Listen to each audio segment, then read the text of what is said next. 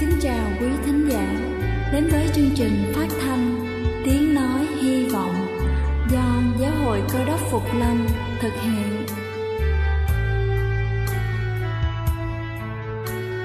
Kính thưa quý vị, Đức Chúa Giêsu trước khi Ngài về trời đã ban cho các môn đệ của Ngài một điều răn mới, đó là họ phải yêu thương nhau như chính tình yêu mà Ngài đã dành cho họ. Quả thật vậy thưa quý vị, tình yêu thương là một món quà vô giá mà Chúa đã ban cho nhân loại, và đó cũng là thông điệp mà chúng tôi muốn gửi đến toàn thể quý vị. Nếu quý vị muốn tìm hiểu thêm về chương trình, về niềm tin hoặc muốn nghiên cứu về lời Chúa, xin quý vị gửi thư về chương trình phát thanh Tiếng Nói Hy Vọng, địa chỉ hai trăm hai mươi bốn Phan Đăng Lưu, phường ba, quận Phú Nhuận, thành phố Hồ Chí Minh, hoặc gửi email cho chúng tôi theo địa chỉ tiếng nói hy vọng a còng gmail chấm com. Ngoài ra, quý vị cũng có thể liên lạc với bất kỳ hội thánh Cơ đốc Phục Lâm tại địa phương gần nhất.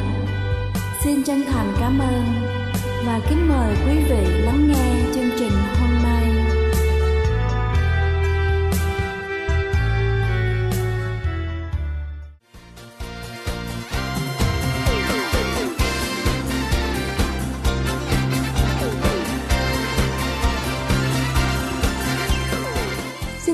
Chào quý vị khán giả trên khắp cả nước. Kính thưa quý vị, âm nhạc không chỉ mang lại giá trị giải trí, thoải mái cho tâm hồn mà còn đem lại cho trẻ những lợi ích rất là tuyệt vời. Theo nghiên cứu, âm nhạc có tác động tích cực đến sự phát triển cơ thể của bé một cách toàn diện. Và hôm nay chúng ta sẽ cùng nhau tìm hiểu về những lợi ích của âm nhạc đối với sự phát triển tư duy. Đầu tiên đó chính là giúp bé thông minh hơn. Khoa học chứng minh năm mươi phần trăm bé nghe nhạc từ trong bụng mẹ sẽ thông minh hơn những bé không được nghe nhạc. Và những trẻ tiếp xúc và chơi một loại nhạc cụ nào đó thì chỉ số i kiu sẽ phát triển rất cao. Nhiều nghiên cứu chỉ ra rằng khoảng năm mươi phần trăm bé nghe nhạc khi còn trong bụng mẹ, và khả năng tiếp thu văn hóa vùng miền của bé cũng tốt hơn những đứa bé khác. Thứ hai đó chính là giúp bé tự tin hơn. Khi được học một loại nhạc cụ nào đó thì bé sẽ có khả năng kết nối với mọi người tốt hơn, và điều đó sẽ giúp cho bé tự tin hơn.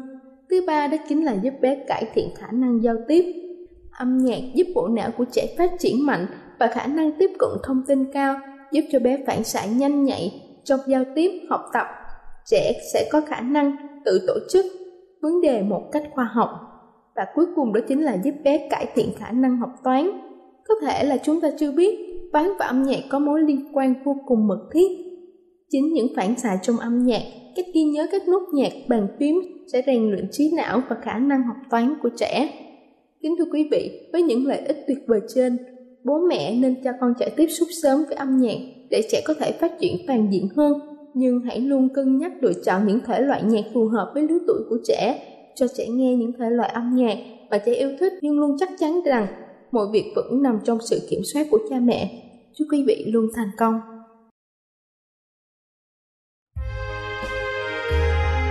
Đây là chương trình phát thanh Tiếng Nói Hy Vọng do Giáo hội Cơ đốc Phục Lâm thực hiện.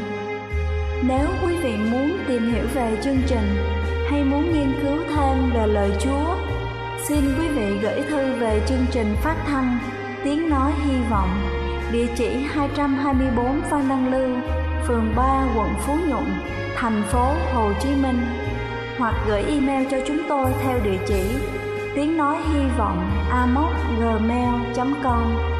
Ngoài ra, quý vị cũng có thể liên lạc với bất kỳ hội thánh Cơ đốc Phục Lâm tại địa phương gần nhất. Xin chân thành cảm ơn và kính mời quý vị tiếp tục lắng nghe chương trình hôm nay.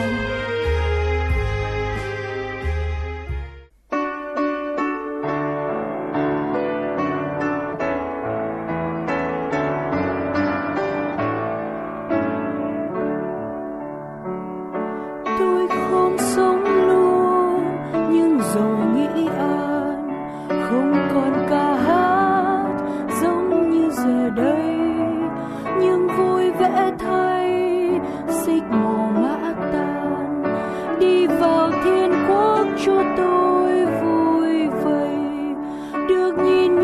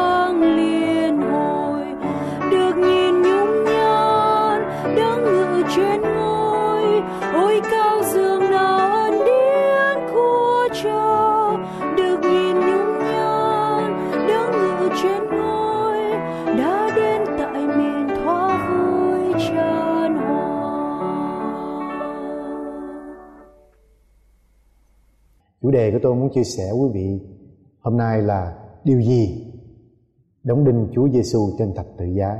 Điều gì đóng đinh Chúa cứu thế Giêsu trên thập tự giá. Quý vị thường thấy cái hình ảnh này. Hình ảnh này tiếng Anh nó gọi là domino effect, là chúng ta sắp những domino nó đứng thẳng, nhưng mà nếu mà có một cái ngã thì nhiều cái khác sẽ ngã xuống. Hay là hình ảnh thứ hai, quý vị thấy lửa cháy phừng phừng. Có thể nào mà tự nhiên lửa cháy phừng phừng như vậy không? Không, nó bắt đầu từ những ngọn lửa rất là nhỏ, rồi từ từ nó cháy cả đám rừng. Cho nên một người làm một điều gì hay là một chuyện gì nhỏ, nó từ từ, nếu mà chúng ta không ngăn chặn, từ từ nó trở thành một những ngọn lửa rất là lớn, rất là vĩ đại. Hay là những cuộc chiến tranh xảy ra trên thế giới mà quý vị thấy ngày hôm nay. Trong lịch sử con người, chúng ta trải qua rất là nhiều cuộc chiến tranh từ ngàn xưa đến nay. Và những cuộc chiến tranh này không phải tự nhiên cả trăm cả ngàn đoàn quân kéo ra mà đánh nhau, mà do từ một hai người, bốn năm người. Thông thường là do từ một người, một vị vua, một người lãnh tụ, một người lãnh đạo, mà ảnh hưởng đem tới những cuộc chiến tranh mà đẫm máu giết hàng triệu triệu người trên thế giới ngày chúng ta ngày hôm nay. Cho nên hành động của mỗi cá nhân, mỗi người chúng ta ảnh hưởng rất là lớn đến những người xung quanh, đến hòa bình, đến an bình, hạnh phúc của nhiều người. Một sự quyết định của những người lãnh đạo, một sự quyết định của những người đi đầu ảnh hưởng rất là lớn cho bao nhiêu gia đình, bao nhiêu hạnh phúc, bao nhiêu con người ngày hôm nay mà chúng ta thấy. Trở lại với Kinh Thánh, lời của Thiên Chúa, chúng ta thấy được rằng trong sách Sáng Thế Ký có hình ảnh của bà Eva. Khi Chúa tạo nên ông Adam và bà Eva thì Chúa cho hai người sống trong vườn địa đàng rất là tuyệt đẹp. Có những trái cây, có những con suối rất là tốt đẹp. Và chính giữa cái vườn thì Đức Chúa Trời có để một cái cây gọi là cây biết điều thiện và điều ác. Thì con rắn nó đến nó dụ dỗ bà Eva, nó nói rằng ăn đi không sao đâu. Một khi mà ngươi ăn đi thì ngươi sẽ hiểu biết được như Đức Chúa Trời. Và Đức Chúa Trời đã dặn rằng đừng ăn cái trái cây này, một khi mà ngươi ăn ngươi sẽ chết. Bà Eva không nghe lời của Đức Chúa Trời là Đấng Tạo Hóa, mà nghe lời con rắn dụ dỗ ăn vào. Cho nên ngày hôm nay nhân loại con người của chúng ta bao nhiêu là khổ đau. Đó là lý do tại sao mà ngày hôm nay con người chúng ta phải chết. Đó là vì ảnh hưởng tội lỗi vào thế gian, vì sự không vâng phục của bà Eva mà ngày hôm nay nhân loại chúng ta đau khổ rất như thế này. Kinh Thánh có nói đến điều này trong sách Roma đoạn năm câu thứ mười hai. Sách Roma đoạn năm câu thứ mười hai, lời Thiên Chúa có nói như thế nào? Cho nên như bởi một người mà tội lỗi vào thế gian, lại bởi tội lỗi mà có sự chết, thì sự chết đã trải qua trên hết thảy mọi người như vậy, vì mọi người đều đã phạm tội. Kinh Thánh cho biết được rằng tội lỗi đã vào thế gian bởi bà Eva, và vì tội lỗi mà ngày hôm nay mỗi người chúng ta phải chết. Và Kinh Thánh cũng nói rằng bởi điều này mà mọi người đã phạm tội. Trong thế giới chúng ta sống ngày hôm nay, ai cũng là người có tội, ai cũng bị ảnh hưởng tới cái tội lỗi đã vào nhân loại của chúng ta qua cái việc làm, qua cái việc không vâng lời của bà Eva. Mà ngày hôm nay ai trong chúng ta cũng là người có tội trước mặt Chúa. Không ai của chúng ta ngày hôm nay mà dỗ ngược rằng tôi là người công chánh, tôi là người không có tội. Vì quý vị đã có một lần nói dối, vì quý vị đã có một lần làm những điều không đúng, hay là quý vị có một lần giết người, gây hại đến những người xung quanh. Một khi chúng ta làm bất cứ một điều gì sai trái đến sự dạy dỗ của Thiên Chúa, của Đức Chúa Trời là Đấng đã tạo nên con người của chúng ta ngày hôm nay, chúng ta là người có tội trước mặt Chúa. Vì điều này xảy ra cho nên ngày hôm nay ai trong chúng ta cũng không tránh được sự chết. Ai trong chúng ta cũng già, cũng xấu rồi cũng sẽ chết.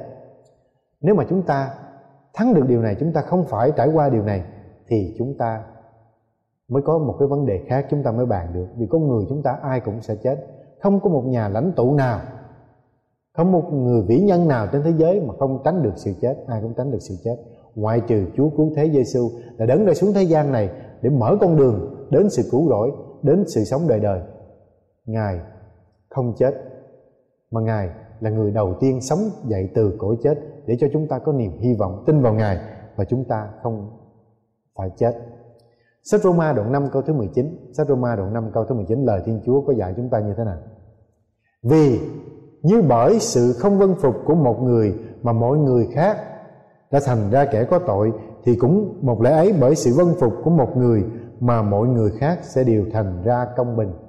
Bởi sự không vâng phục của bà Eva mà tội lỗi vào thế gian, bởi sự vâng phục của Chúa Cứu Thế Giê-xu khi Ngài mượn hình ảnh con người, thì chúng ta được công bình, có nghĩa là chúng ta được có cơ hội trở lại với Đức Chúa Trời và trở lại với sự sống đời đời mà Thiên Chúa ban cho chúng ta.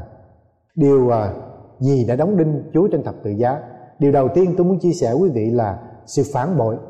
Phản bội tới lẽ thật, phản bội tới điều hay, điều đúng, là chúng ta đóng đinh Chúa Cứu Thế Giê-xu trên thập tự giá. Sách Matthew đoạn hai mươi sáu câu bốn mươi bảy có nói như thế nào? Khi Ngài còn đang nói kìa, Judah, một trong những mười hai sứ đồ, cùng với đám đông mang gươm giáo gậy gộc do các thượng tế và trưởng lão trong dân sai đến. Kẻ phản bội đã cho chúng một dấu hiệu: hễ tôi hôn ai thì chính là người đó, hãy bắt lấy. Câu thứ bốn mươi chín, và Judah liền đến trước mặt Đức Chúa Giê-xu, chào Thầy, rồi hôn Ngài. Đức Chúa Giê-xu nói: bạn ơi, hãy làm điều bạn định làm. Bây giờ chúng tiến đến, tra tay, bắt và giữ Ngài. Đức Chúa Giê-xu có rất là nhiều môn đồ, và Chúa có mười hai môn đồ rất là gần Chúa mà Chúa đã kêu gọi và dạy dỗ họ trong ba năm rưỡi. Tới giây phút cuối cùng thì một trong những mười hai sứ đồ phản Chúa. Phản Chúa bằng một cái hôn và phản Chúa bằng một số tiền. Cho nên ngày hôm nay quý vị đừng lấy làm lạ. Người ta đã phản Chúa Cứu Thế Giê-xu được, người ta cũng sẽ phản quý vị. Ngày hôm nay phản bội đem lại bao nhiêu niềm đau buồn, bao nhiêu niềm trắc treo trong cuộc sống. Vì sự phản bội này mà Chúa Cứu Thế Giê-xu bị đóng đinh trên thập tự giá. Và còn một số điều nữa tôi sẽ chia sẻ quý vị. Một trong những điều đóng đinh Chúa Giê-xu trên thập tự giá là điều đầu tiên tôi chia sẻ quý vị là phản bội. Và quý vị thấy được rằng ngày hôm nay trong cuộc sống, quý vị có thể gặp vợ mình phản bội mình, chồng mình phản bội mình, bạn bè phản bội mình, và những người thân, những người gần nhất phản bội mình, những người mà mình tin cậy được phản bội mình. Quý vị đừng ngạc nhiên vì những môn đồ Chúa sống ăn với Chúa, Chúa chăm lo mà còn phản bội được Chúa Cứu Thế từ trời xuống, thì chúng ta cũng sẽ gặp những người khác phản bội chúng ta. Cho nên trong cuộc sống quý vị, phản bội là chuyện xảy ra, là con người bất toàn, không ai là hoàn hảo được. Đó lý do tại sao chỉ có Chúa Cứu Thế Giê-xu là đấng mà quý vị tin cậy, không thể nào phản bội quý vị được. Cho nên tôi mời quý vị tin Đức Chúa Giê-xu. Ngài sẽ không bao giờ phản bội quý vị, Ngài sẽ chăm lo dẫn dắt cuộc đời quý vị như lời Kinh Thánh hứa. Còn nếu quý vị đặt niềm tin trên tình yêu, vợ hay chồng mình, con cái mình, rồi cũng sẽ một ngày họ sẽ lìa xa chúng ta. Hay là quý vị đặt niềm tin vào tiền bạc, vào công việc ăn, công ăn việc làm, vào đời này bất cứ điều gì, rồi cũng sẽ có một ngày phản bội chúng ta. Chỉ có Đức Chúa Giê-xu, Đức Chúa Trời mới không phản bội chúng ta được. Cho nên trong cuộc sống có nhiều điều phản bội chúng ta. Và điều thứ hai tôi muốn chia sẻ với quý vị, điều thứ hai, lời chứng không thật phản bội. Lời chứng không thật giết Đức Chúa Giê-xu trên thập tự giá, dẫn Ngài đến thập tự giá. Lời chứng không thật. Điều đầu tiên là sự phản bội, điều thứ hai là lời chứng không thật. Kinh Thánh sách Ma-thi-ơ đoạn hai mươi sáu câu năm mươi chín, à, Ma-thi-ơ đoạn hai mươi sáu câu năm mươi chín thì lời của Kinh Thánh có viết lại như thế này: Các thầy thượng tế và cả hội đồng tìm chứng dối vu cáo Đức Chúa Giêsu để xử tử Ngài, nhưng họ không tìm được. Mặc dù có nhiều người đứng ra làm chứng dối, có nhiều người đứng ra làm chứng dối, sau cùng có hai người đến và nói rằng Chúa Giêsu có thể đập phá đền thờ này đi, Chúa xây dựng lại trong ba ngày. Nhưng đó là một chủ đề khác, tôi sẽ chia sẻ sau quý vị. Nhưng mà trong câu Kinh Thánh này, lời Kinh Thánh có cho chúng ta biết rằng họ bắt Chúa cứu thế Giêsu, họ lập nên nhiều cái chứng dối để mà hại Chúa, để mà giết Chúa. Nhưng mà những bằng chứng này lịch sử cho chúng ta biết được, và Kinh Thánh cũng cho chúng ta biết được những bằng chứng này là những bằng chứng không thật. Cho nên những cái điều mà làm chứng không thật giết Chúa cứu thế Giêsu trên thập tự giá.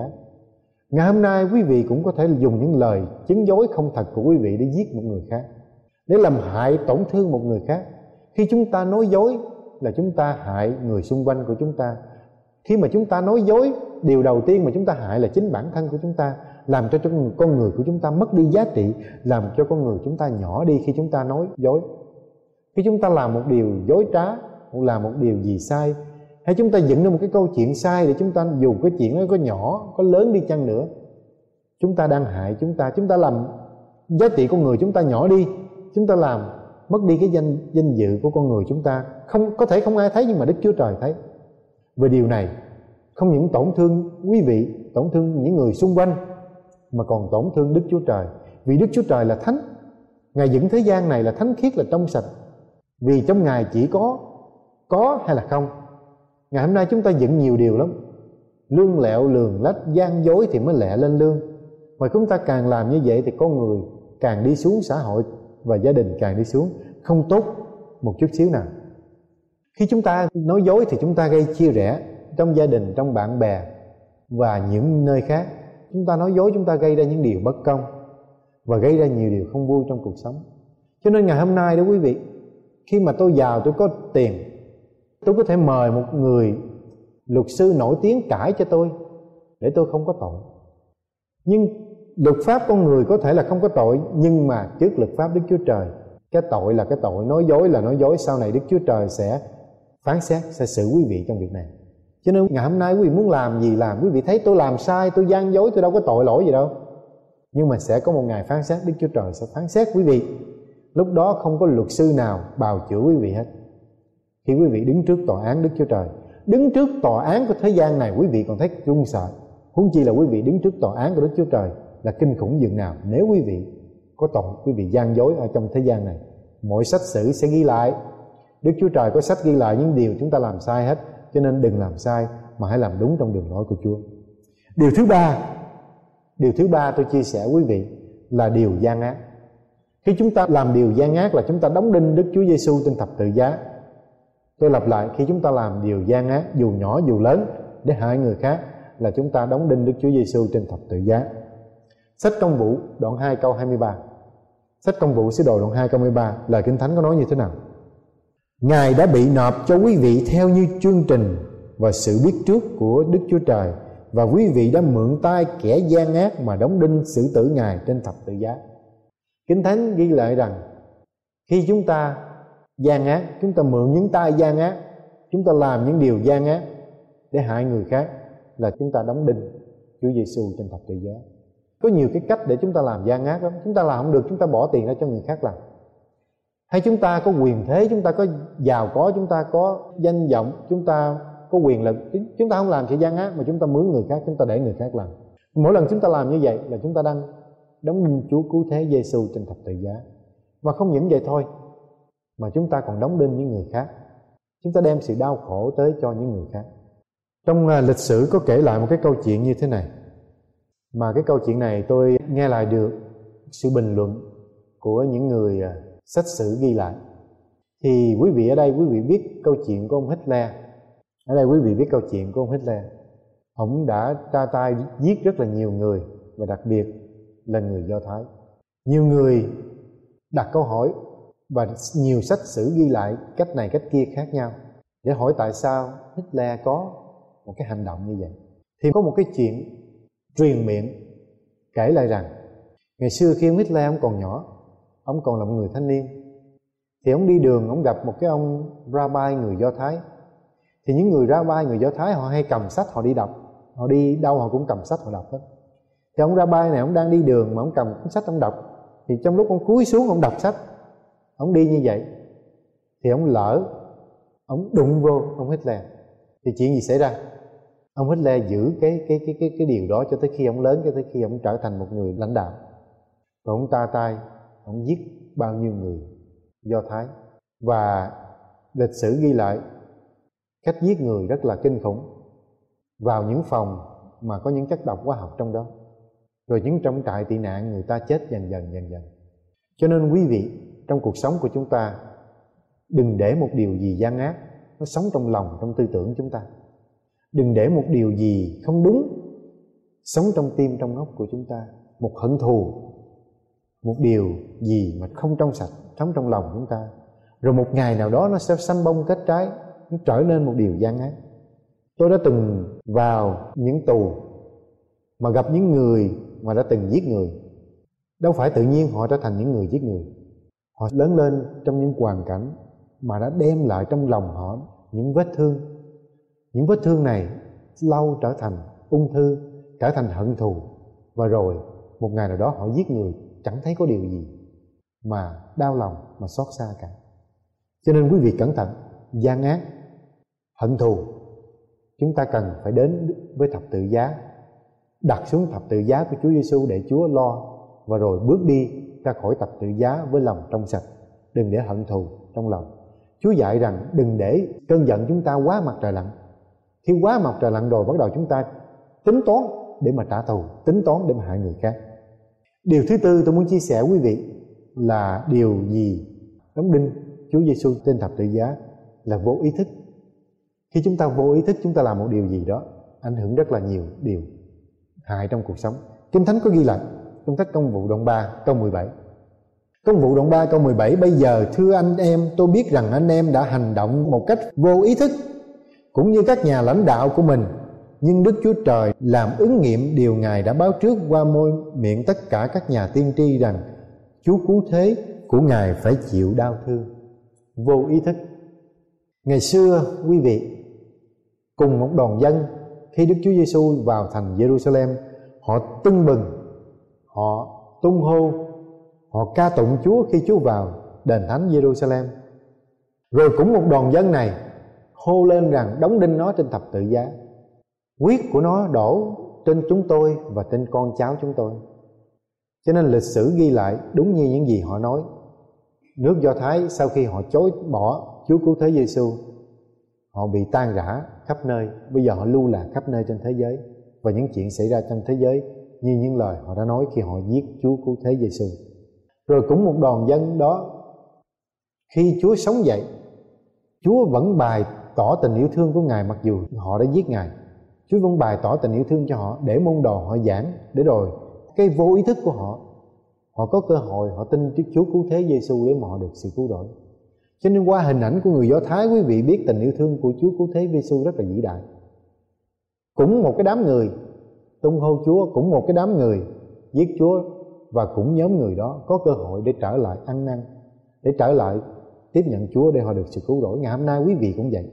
Chúng ta là những người mà ông bà tổ tiên chúng ta từ bỏ Chúa, nhưng hôm nay chúng ta có cơ hội nghe được tiếng của Chúa cứu thế Giêsu, để quý vị mở lòng ra, đừng kiêu ngạo, đừng cứng lòng, đừng mà bỏ cái tôi của mình đi, bỏ cái danh dự của đời này, mà tiếp nhận Chúa cứu thế Giêsu để quý vị được sự cứu rỗi. Bằng không thì Ngài đón phạt trong tương lai rất là gần đây. Quý vị sẽ bị đón phạt và quý vị sẽ chết đời đời. Lúc đó quý vị sẽ không còn cơ hội nữa. Đây là cơ hội thuận tiện, đây là thời gian thuận tiện mà quý vị tiếp nhận Chúa cứu thế Giêsu. Bằng không quý vị sẽ chết đời đời. Điều thứ năm, điều thứ năm tôi muốn chia sẻ với quý vị là sự ganh ghét. Sự ganh ghét đóng đinh Chúa cứu thế Giêsu trên thập tự giá, cũng như sự ganh ghét quý vị sẽ đóng đinh những người thân quý vị trên thập tự giá. Kinh lời Kinh Thánh có viết như thế này, trong sách Giăng đoạn bảy câu sáu: Nên Đức Chúa Giêsu bảo họ, thời điểm của anh em chưa tới, nhưng đối với các anh thì thời nào cũng thuận tiện. Thiên hạ làm sao ghét các anh được, nhưng họ ghét anh là Đức Chúa Giêsu, vì chính anh đã làm chứng về những điều họ làm là gian ác. Đức Chúa Giêsu nói với những anh em của mình rằng là họ không ghét anh em Chúa, tại vì khi mà bà Mary sanh Đức Chúa Giêsu bởi Đức Thánh Linh, và sau đó bà Mary còn sanh những người con khác, thì những người em của Đức Chúa Giêsu cũng bước đi và cũng trò chuyện với Chúa, cho nên có câu kinh thánh này là họ ghét Đức Chúa Giêsu vì lòng ganh ghét. Khi chúng ta sống cho cái lẽ thật, khi chúng ta sống cho cái điều đúng, thì những người làm sai họ sẽ ganh ghét chúng ta. Những người làm sai họ tìm cách họ đóng đinh lên thập tự giá, họ sẽ chà đạp chúng ta. Cho nên trong thế giới của chúng ta sống đang có hai lĩnh vực, một bên là thiện, một bên là ác. Sự gian ác của chúng ta, tội lỗi của chúng ta đóng đinh Chúa Cứu Thế Giêsu trên thập tự giá. Ngày hôm nay quý vị thấy rằng chúng ta làm một điều gì sai, chúng ta làm một điều gì gian dối, không có chuyện xảy ra hết, vì Chúa Giêsu đã mang những hình ảnh đó trên thập tự giá rồi. Ngày hôm nay chúng ta vẫn còn có cơ hội. Trong thời ân điển này là thời mà Chúa Giêsu cho quý vị và tôi có cơ hội. Tôi và quý vị là những người có tội trước mặt Chúa, là những người mà đã từng làm những chuyện sai, và những điều đó đóng đinh Chúa Cứu Thế Giêsu trên thập tự giá. Và Chúa sẵn sàng Chúa tha thứ cho tội của tôi và cũng như tội của quý vị. Nên quý vị cần đến với Đức Chúa Giêsu để quý vị Chúa tha tội cho chúng ta. Chúng ta cần tái sanh lại con người mới trong Chúa, cần đổi mới chúng ta, mà chỉ có Đức Chúa Giêsu mới làm điều này. Cho nên điều gì Đức Chúa giết Đức Chúa Giêsu là sự phản bội, là lời chứng không thật, là điều gian ác, là điều vô ý thức, là điều ganh ghét và tội lỗi của chúng ta giết Đức Chúa Giêsu. Cầu xin Thiên Chúa ban phước cho quý vị.